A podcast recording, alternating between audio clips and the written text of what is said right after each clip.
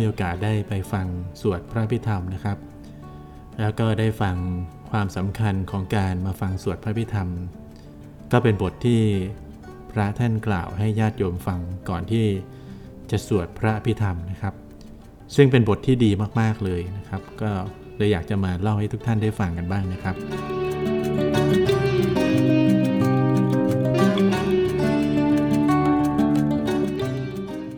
ก่อนที่พวกเราทุกคนจะได้ฟังพระสวดบทพระพิธรรมนั้น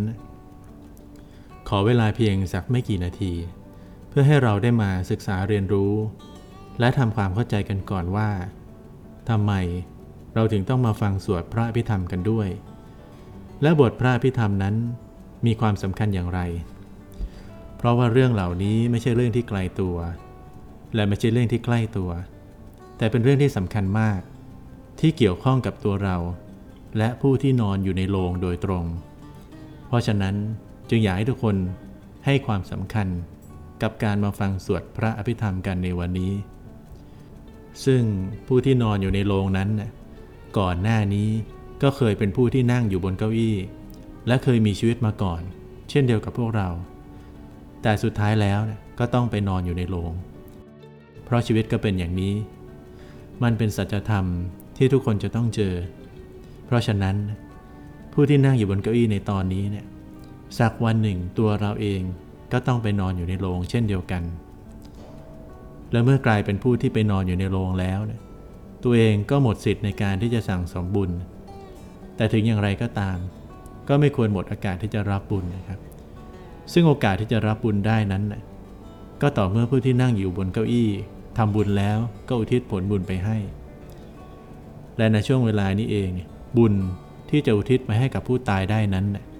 ก็คือบุญที่เกิดจากการฟังสวดพระอภิธรรม ซึ่งเป็นบทธรรมที่สำคัญมาก ๆ ที่พระสัมมาสัมพุทธเจ้าทรงเลือกที่จะไปโปรดพุทธมารดา ผู้ให้กำเนิดกายมนุษย์ แก่พระองค์ถึงที่สวรรค์ชั้นดาวดึงเลยทีเดียว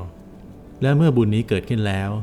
ผู้ที่นั่งอยู่บนเก้าอี้ทั้งหมด จะได้พร้อมใจกันส่งบุญนี้ไปให้กับผู้ที่นอนอยู่ในโรง ซึ่งบุญที่เกิดจากการฟังสวดพระพิธรรมนั้น ก็ไม่ใช่แค่สะกดว่าบออุยอบุญ ตามที่เราเคยเข้าใจกันเท่านั้นนะครับ แต่คำว่าบุญนี้เป็นกระแสทานแห่งบุญที่เกิดขึ้นจริง ๆ จากความเคารพเลื่อมใสในการฟังสวดพระพิธรรม แม้ตัวเรานั้นจะยังไม่เข้าใจความหมาย ที่พระท่านสวดอะไรก็ตาม แต่กระแสทานแห่งบุญนี้ก็จะไหลมารวม เป็นดวงบุญที่ใสสว่าง อยู่ที่ศูนย์กลางกายของเรา และทันทีที่เราทิศบุญไปให้กับผู้ที่นอนอยู่ในโรง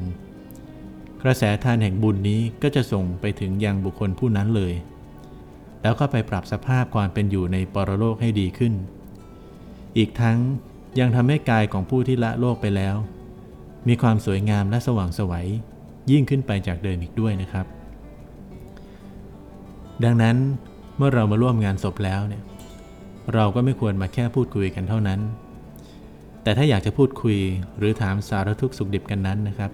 ก็ควรจะเป็นช่วงหลังจากที่งานเสร็จเรียบร้อยแล้ว ซึ่งสิ่งที่เราควรจะต้องทำกันในตอนนี้ก็คือทำจิตของเราให้บริสุทธิ์ว่างๆและทำใจให้สบายๆพร้อมที่จะฟังบทพระอภิธรรม และถึงแม้ว่าเราจะยังฟังไม่ออกว่าพระท่านสวดอะไร มีความหมายว่าอย่างไร หรือแปลว่าอะไรก็ตามนะครับ แต่ก็ให้ตั้งใจฟังด้วยจิตที่เลื่อมใสไปก่อน เพราะเคยมีเรื่องราวที่ปรากฏไว้ในอดีต เกี่ยวกับฝูงข้างข่าวนะครับ ที่อยู่ณนะเงื้อมเขาแห่งหนึ่ง ได้ตั้งใจฟังเสียงพระที่ปรีกวิเวกไปบำเพ็ญสมณธรรม และสายทยายบทพระอภิธรรม แม้ว่าครั้งคราวเหล่านั้นจะไม่รู้เรื่องเลยนะครับ ว่าพระท่านพูดถึงอะไรก็ตามเนี่ย แต่ก็ตั้งใจฟังด้วยความรู้สึกสบายใจ เพราะเสียงที่พระสาธยายบทพระพิธรรมนั้น เป็นเสียงที่แตกต่างจากเสียงที่เคยได้ยินได้ฟังมาทั้งหมด และด้วยความเลื่มใสในเสียงที่พระท่านสวดบทพระอภิธรรมนี่เองนะครับ จึงทำให้หลังจากที่ข้างคาวเหล่านั้นละจากโลกไปแล้ว พวกเขาก็ได้เกิดเป็นชาวสวรรค์ แล้วก็ได้สวยที่พยาสมบัติอยู่ยาวนานถึงพุทธันดรหนึ่งจบจนกระทั่งมาถึงในพุทธันดรนนี้ พวกเขาก็ได้มาเกิดเป็นมนุษย์และได้บวช และต่อมาก็ได้บรรลุธรรมเป็นพระอรหันต์ อีกทั้งยังมีความแตกฉานทางด้านพระพิธรรมอีกด้วย ดังนั้นจะเห็นได้ว่านะครับแม้สัตว์เดรัจฉานเนี่ยยังสามารถกลายไปเป็นชาวสวรรค์ และสุดท้ายก็สามารถที่จะบรรลุธรรมเป็นพระอรหันต์ได้ เพราะบุญจากการที่ตั้งใจฟังพระสวดบทพระพิธรรม ด้วยจิตที่สบาย แม้ตัวเองจะยังไม่เข้าใจในเนื้อหานั้นก็ตามนะครับ เพราะฉะนั้นนะครับผู้ที่นั่งอยู่บนเก้าอี้ทั้งหมดนี้เนี่ยก็ควรที่จะต้องตั้งใจฟังสวดพระพิธรรม ด้วยความเคารพ และฟังด้วยความรู้สึกสบายใจ บุญนี้ก็จะเกิดขึ้นกับตัวเราทุกๆคน และหลังจากนั้นแล้วก็จะได้รวมใจกันอุทิศบุญนี้ ไปให้กับผู้ที่นอนอยู่ในโรงด้วยความรู้สึกสุขใจ สบายใจ และปลื้มใจนะครับ ซึ่งการที่เราจะได้ฟังพระสวดบทพระพิธรรมนี้เนี่ยก็ไม่ใช่เรื่องที่เกิดขึ้นง่าย ๆนะครับ เพราะว่าจะต้องมีการบังเกิดขึ้นของพระสัมมาสัมพุทธเจ้าก่อน แต่กว่าจะมีการบังเกิดขึ้นของพระสัมมาสัมพุทธเจ้านั้นเนี่ยก็ยากมากๆเลย อย่างน้อยก็ต้องคอยไปยาวนานถึง 20 ประสงค์ไข แสนมหากัปอีกทั้งกว่าที่ตัวเราจะได้เกิดมาเป็นมนุษย์ มาพบพระพุทธศาสนา แล้วก็ได้มานั่งฟังสวดพระพิธรรมอย่างนี้เนี่ยก็ยากมากๆนะครับ ราะไม่ใช่ว่าทุกคนบนโลกจะได้มีโอกาสแบบนี้ และผู้ที่นั่งกันอยู่ตรงนี้เนี่ยก็ล้วนแล้วแต่คัดมาจาก 7,000 กว่าล้านคนในโลกเลยทีเดียวนะครับ โดยคัดเฉพาะผู้มีบุญในระดับที่สามารถฟังสวดพระพิธรรมได้นะครับ ดังนั้นผู้ที่นั่งกันอยู่ตรงนี้เนี่ยจึงเป็นผู้ที่มีบุญมาก และหากตั้งใจฟังธรรมด้วยความเคารพแล้วเนี่ยก็จะได้อานิสงส์คือ จะได้รับความเคารพจากมนุษย์และเทวดาทั้งหลายในทุกคนทุกแห่ง ไม่ว่าเรานั้นจะยังมีชีวิตอยู่ หรือละจากโลกนี้ไปแล้วก็ตาม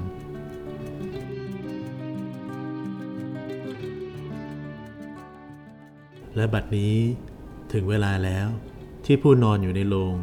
อยากจะปลื้ม และอยากจะได้รับบุญ ดังนั้นให้ญาติโยมทั้งหลายจงตั้งจิตให้เป็นกุศลทำจิตของเราให้บริสุทธิ์เกษม มีความสุข